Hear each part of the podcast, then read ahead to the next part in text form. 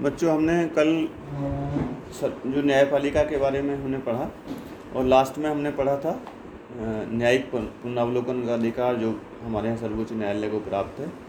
मैंने आप लोगों को यह भी बताया था कि न्यायिक पुनरावलोकन एज सच संविधान में वर्णित नहीं है, इस तरह से करके, पर संविधान में कुछ प्रावधान किए गए हैं जिनके आधार पर सर्वोच्च न्यायालय को यह अधिकार प्राप्त हो जाता है। और उन अनुच्छेद, अनुच्छेदों का मैंने आपके सामने कल ज़िक्र किया था। अनुच्छेद तेरह, अनुच्छेद बत्तीस, अनुच्छेद दो सौ छियालीस, अनुच्छेद दो सौ चौवन और तीन सौ अड़सठ तथा एक सौ बत्तीस। ये अनुच्छेद हैं जिनमें ये तमाम व्यवस्थाएँ की गई हैं और उन व्यवस्थाओं के आधार पर सर्वोच्च न्यायालय को यह अधिकार प्राप्त हो जाता है, जिसको हम न्यायिक पुनरावलोकन का अधिकार कहते हैं। न्यायिक पुनरावलोकन का यह अधिकार, जैसे कि हमने बताया कि संविधान की रक्षा करने की दृष्टि से महत्वपूर्ण है और व्यवस्थापिका या कार्यपालिका अपनी शक्तियों को लांघ न जाएँ या उनकी सीमाओं को पार न कर जाएँ और संविधान का में दी गई व्यवस्था का उल्लंघन न कर पाएँ, इसके लिए ये न्यायिक पुनरावलोकन के अधिकार बहुत महत्वपूर्ण है। भारत और अमेरिका दोनों ही देशों के संविधानों में लिखित संविधान होने के कारण महासर्वोच्च न्यायालय को संविधान की सुरक्षा की ज़िम्मेदारी दोनों ही जगह दी गई है। और दोनों जगह न्यायिक पुनरावलोकन का अधिकार है। लेकिन दोनों देशों के बीच अंतर है और वो अंतर यह है कि अमेरिका में संविधान में जो है वो कानून की उचित प्रक्रिया यानी ड्यू प्रोसेस ऑफ़ लॉ शब्दावली का प्रयोग किया गया है, जबकि भारत में कानून द्वारा स्थापित प्रक्रिया यानी प्रोसीजर एस्टेब्लिश्ड बाई लॉ इस शब्दावली को स्थान दिया गया है। शब्दावली के कारण जब हम देखते हैं तो अमेरिका का सर्वोच्च न्यायालय किसी भी कानून की वैधता को दो आधारों पर जाँच सकता है। पहला आधार है या राज्य की विधायिका द्वारा बनाए गए कानून, उनकी निर्माण क्षमता के अंतर्गत आते हैं या नहीं। और दूसरा, यह कानून की उचित प्रक्रिया की शर्तों को पूरा करता है अथवा नहीं। तो इस प्रकार, यदि विधानमंडल द्वारा बनाया गया कोई कानून पूर्णतः उसकी क्षमता के अंतर्गत हो तो भी यदि कानून की उचित प्रक्रिया के प्राकृतिक न्याय के सर्वमान्य सिद्धांतों के विरुद्ध हो तो उसे सर्वोच्च न्यायालय असंवैधानिक घोषित कर सकता है। जबकि भारत में सर्वोच्च न्यायालय संघीय या राज्य विधानमंडलों द्वारा निर्मित किसी कानून को तभी असंवैधानिक घोषित कर सकता है, जबकि संबंधित विधानमंडल ने इस कानून का निर्माण करने में अपनी कानून निर्माण की जो उसकी शक्ति है, उसका उल्लंघन किया हो। इसका मतलब यह हुआ कि यदि हमारे संघ राज्य या राज्य के विधानमंडल द्वारा बनाया गया कोई कानून ऐसा है जिसका निर्माण करने में वह सक्षम है तो भारत का सर्वोच्च न्यायालय उसे चुनौती नहीं दे सकता है। किंतु इस न्यायिक पुनरावलोकन के अधिकार को जहाँ एक तरफ़ हम ये देखते हैं कि यह संविधान का संरक्षक है, संविधान की रक्षा करता है, संविधान का उल्लंघन होने से बचाता है, नागरिकों के अधिकारों का रक्षक है और शासन को जो है वो निरंकुश होने से रोकता है। ये तमाम इसकी विशेषताएँ और तमाम इसके हमें सकारात्मक पक्ष नज़र आते हैं। किंतु इसकी आलोचना भी विभिन्न आधारों पर की गई है विद्वानों के द्वारा कि क्या इसमें कुछ दिक्कतें इससे उत्पन्न होती हैं।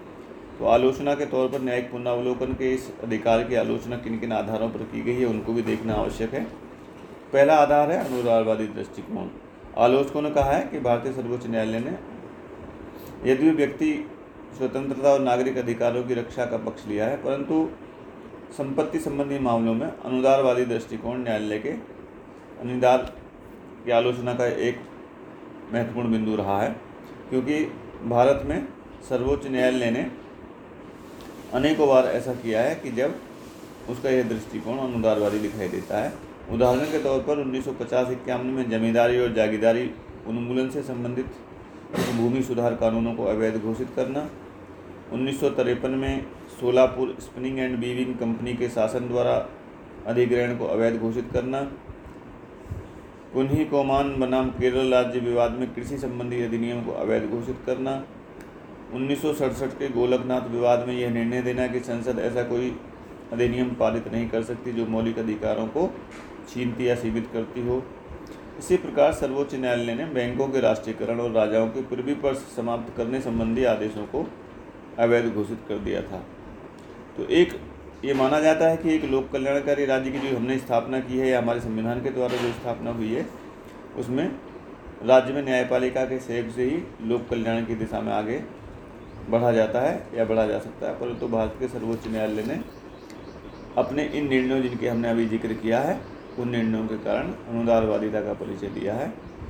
सोली सौराब जी जो एक संविधान विशेषज्ञ भारत में रहे हैं, उन्होंने आलोचना करते हुए कहा कि सर्वोच्च न्यायालय में जब न्यूनतम मजदूरी अधिनियम, कर्मचारी भविष्य निधि अधिनियम, भाड़ा अधिनियम और बोनस अधिनियम आदि की को चुनौती दी गई, तब सर्वोच्च न्यायालय ने उन्हें वैधानिक घोषित किया। तो औद्योगिक विषयों की व्याख्या करते हुए उसका दृष्टिकोण मजदूरों के हितों की संरक्षण करता रहा है, न कि मालिकों के हितों का। यदि वास्तविक आधार पर विश्लेषण किया जाए तो सहज ही हमें यह निष्कर्ष पता चलता है कि मात्र कुछ कानूनों को सर्वोच्च न्यायालय में चुनौती दी गई और उसने भी अत्यंत अल्प कानूनों को ही अवैधानिक घोषित किया है। तो हम इस आधार पर कि उपरोक्त जो कानूनों का हमने ज़िक्र किया था, उनको अवैधानिक घोषित कर दिया तो वह उदारवादी हो गया या उसको ये अधिकार जो है वो ठीक नहीं है, ऐसा नहीं कह सकते हैं। तो सोलिस और राव जी ने न्यायिक पुनरावलोकन का समर्थन किया है कि वो ठीक है और ऐसा कभी बहुत सारे अधिनियम उन्होंने जो मजदूरों और निर्बल वर्ग के विकास से संबंधित थे, उनको सर्वोच्च न्यायालय ने समर्थन किया है, पास किया है, सही माना है तो वो लोक कल्याण के साथ है। दूसरा बिंदु है आलोचना का, सर्वोच्च न्यायालय द्वारा अपने पूर्व निर्णय को बदल देना। सर्वोच्च न्यायालय और उच्च न्यायालयों को वैधानिक दृष्टि से यह अधिकार प्राप्त है कि वे अपने निर्णयों पर पुनर्विचार कर उनमें परिवर्तन कर सकें। न्यायमूर्ति हेगड़े ने इसे न्यायिक पुनरावलोकन का अनिवार्य अंग माना, परंतु पूर्व निर्णय में परिवर्तन करने से संवैधानिक कानून की अनिश्चितता पैदा हो जाती है कि पहला कानून सही था या बाद में जो उसमें परिवर्तन किया वो सही है। यदि पहला सही ना तो सही नहीं था तो क्यों पास किया गया? इस तरह से करके दिक्कतें रही हैं और ऐसे बहुत सारे उदाहरण हैं भारत में आज़ादी के बाद से लेकर, जिन संशोधनों पर विवाद हुए और बाद में पहले कुछ और दूसरे कानून पारित किए गए और उसके बाद और दूसरे कानून पारित किए गए, जिनमें प्रमुख रूप से उदाहरण के तौर पर हम देख सकते हैं। सन उन्नीस सौ बावन में शंकर प्रसाद विवाद और उन्नीस सौ पैंसठ में सज्जन सिंह विवाद में सर्वोच्च न्यायालय ने यह निर्णय दिया कि संसद मौलिक अधिकारों सहित संविधान के किसी भी भाग में सकती है। यदि संसद ने इस संबंध में निर्धारित प्रक्रिया को अपनाया है, परंतु उन्नीस सौ सड़सठ में गोलकनाथ विवाद में सर्वोच्च न्यायालय ने अपने पूर्व निर्णयों, यानी ये दो जिनका हमने ज़िक्र किया, शंकरी प्रसाद और सज्जन सिंह वाले विवाद में जो निर्णय दिया था, उसको पलटते हुए कहा कि संसद को संविधान के भाग तीन के किसी उपबंध को इस तरह से संशोधित करने का अधिकार प्राप्त नहीं होगा, जिससे कि मौलिक अधिकार छिन जाएँ या सीमित हो जाएँ। तो पहले दोनों निर्णय पलट दिए, उन्नीस सौ सड़सठ के गोलकनाथ विवाद में। दूसरा बिंदु है, या दूसरा उदाहरण है कि 1969 में गुजरात राज्य बनाम शांतिलाल मंगलदास विवाद में सर्वोच्च न्यायालय ने निर्णय देते हुए कहा था कि संविधान के चौथे संशोधन के पश्चात क्षतिपूर्ति की पर्याप्तता या अपर्याप्तता पर विचार करना न्यायालय के अधिकार क्षेत्र से बाहर है। लेकिन उसी वर्ष बैंक राष्ट्रीयकरण अधिनियम विवाद में सर्वोच्च न्यायालय ने इसे इस आधार पर अवैध घोषित कर दिया कर दिया था कि इसमें निहित क्षतिपूर्ति के सिद्धांत अप्रासंगिक हैं। तो यहाँ भी विवादास्पद रहा उसका निर्णय। और उन्नीस सौ पैंसठ में उस्मान अली खान बनाम सागरमल विवाद में सर्वोच्च न्यायालय ने निर्णय दिया कि देशी रियासतों के भारतीय संघ में विलय और प्रिवी पर्स आदि से संबंधित व्यवस्था राजनीतिक है, वैधानिक नहीं। और इससे संबंधित दायित्वों को राष्ट्र न्यायालयों द्वारा क्रियान्वित नहीं किया जा सकता। परंतु जब 1971 में प्रिवी पर समाप्त करने और निर्देशों की मान्यता वापस लेने संबंधी विवाद सर्वोच्च न्यायालय में उपस्थित हुआ तो सर्वोच्च न्यायालय ने शासन के आदेश को अवैध घोषित कर दिया। तो यहाँ भी एकदम उन्नीस सौ पैंसठ से एकदम फिर पलटते हुए उन्नीस सौ में निर्णय लिया। तो ये इस तरह के उदाहरण हैं जिसमें सर्वोच्च न्यायालय ने या उच्च न्यायालयों ने अपने पूर्व के निर्णयों को बदला है। तो इस तरह से भी उत्पन्न दिक्कत रही है कि भाई पहला ठीक था या बाद का, और पहला ठीक नहीं था तो क्यों दिया इस तरह से करके। पर ऐसा अधिकार संविधान में उनको दिया गया है। संवैधानिक सीमाओं का उल्लंघन तो भारतीय संविधान निर्माताओं ने सर्वोच्च न्यायालय को पुनरावलोकन की शक्ति देते हुए उसकी सीमाएँ निर्धारित की थी। और भारतीय संविधान में न्यायिक पुनरावलोकन शक्ति उतनी विस्तृत नहीं है जितनी अमेरिका के संविधान में है। पंडित नेहरू ने संविधान सभा में न्यायिक पुनरावलोकन की सीमाएँ स्पष्ट करते हुए कहा था कि इन सीमाओं के भीतर कोई भी न्यायालय या सर्वोच्च न्यायालय अपने आप को विधानमंडल का तृतीय सदन नहीं बना सकता है। कोई भी सर्वोच्च न्यायालय या न्यायपालिका संपूर्ण जनता के प्रतिनिधि संसद की इकाई इच्छाओं का विरोध नहीं कर सकती है। यदि हम यहाँ वहाँ कोई त्रुटि करते हैं तो वह हमें हमारी त्रुटि बता सकती है, लेकिन अंतिम रूप में जहाँ तक समुदाय के भविष्य का संबंध है, कोई न्यायपालिका इसमें बाधक नहीं हो सकती।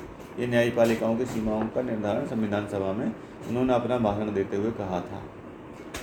और न्यायमूर्ति एस आर दास ने भी इन सीमाओं को स्वीकार करते हुए कहा था कि न्यायालय संविधान का विश्लेषण एवं व्याख्या कर सकता है, तथा उसके वास्तविक अर्थ का पता लगा सकता है, परंतु एक बार इसको संपन्न करने के बाद वह अपनी बुद्धिमता या नीति को चुनौती नहीं दे सकता है। संविधान सर्वोच्च है और न्यायालय के द्वारा संविधान को उसी रूप में स्वीकार किया जाना चाहिए, जैसा कि वह चाहे या उसके आदर्श संविधान के पूर्वाग्रहों से भले ही मेल न खाता हो। परंतु उन्नीस सौ सड़सठ और इकहत्तर के बीच में सर्वोच्च न्यायालय ने अपने निर्णय देते समय न्यायिक पुनरावलोकन की सीमाओं का उल्लंघन किया। नेक्स्ट बिंदु है संसद और न्यायपालिका के मध्य तनाव की स्थिति।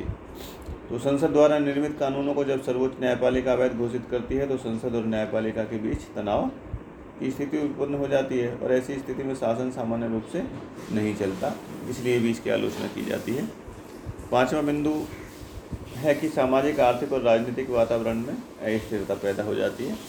न्यायिक पुनरावलोकन के कारण इस बात की भी आशंका बनी रहती है कि संसद द्वारा निर्मित कानून और शासन द्वारा अपनाई गई नीति को न्यायपालिका अवैध घोषित कर सकती है, जिससे सामाजिक, आर्थिक और राजनीतिक वातावरण में अस्थिरता उत्पन्न हो जाएगी, जो समस्त व्यवस्था के लिए अनुचित है।